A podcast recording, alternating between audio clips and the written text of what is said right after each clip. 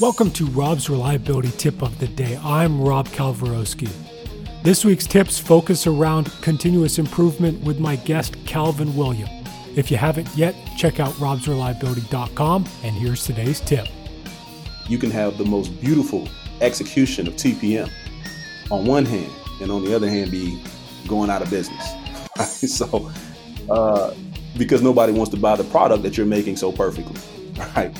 You have perfect processes and a perfect product that nobody is interested in. So, uh, you're filling up a warehouse somewhere with beautifully uh, executed TPM, um, and, and, and, on the other hand, um, you're not selling anything because nobody wants the product. So, uh, if you get back to PDCA, you know it, it enables you to really tie it truly to what the customer is what the customer demands. You get to tie your tie your continuous improvement effort truly to what the to customer demand.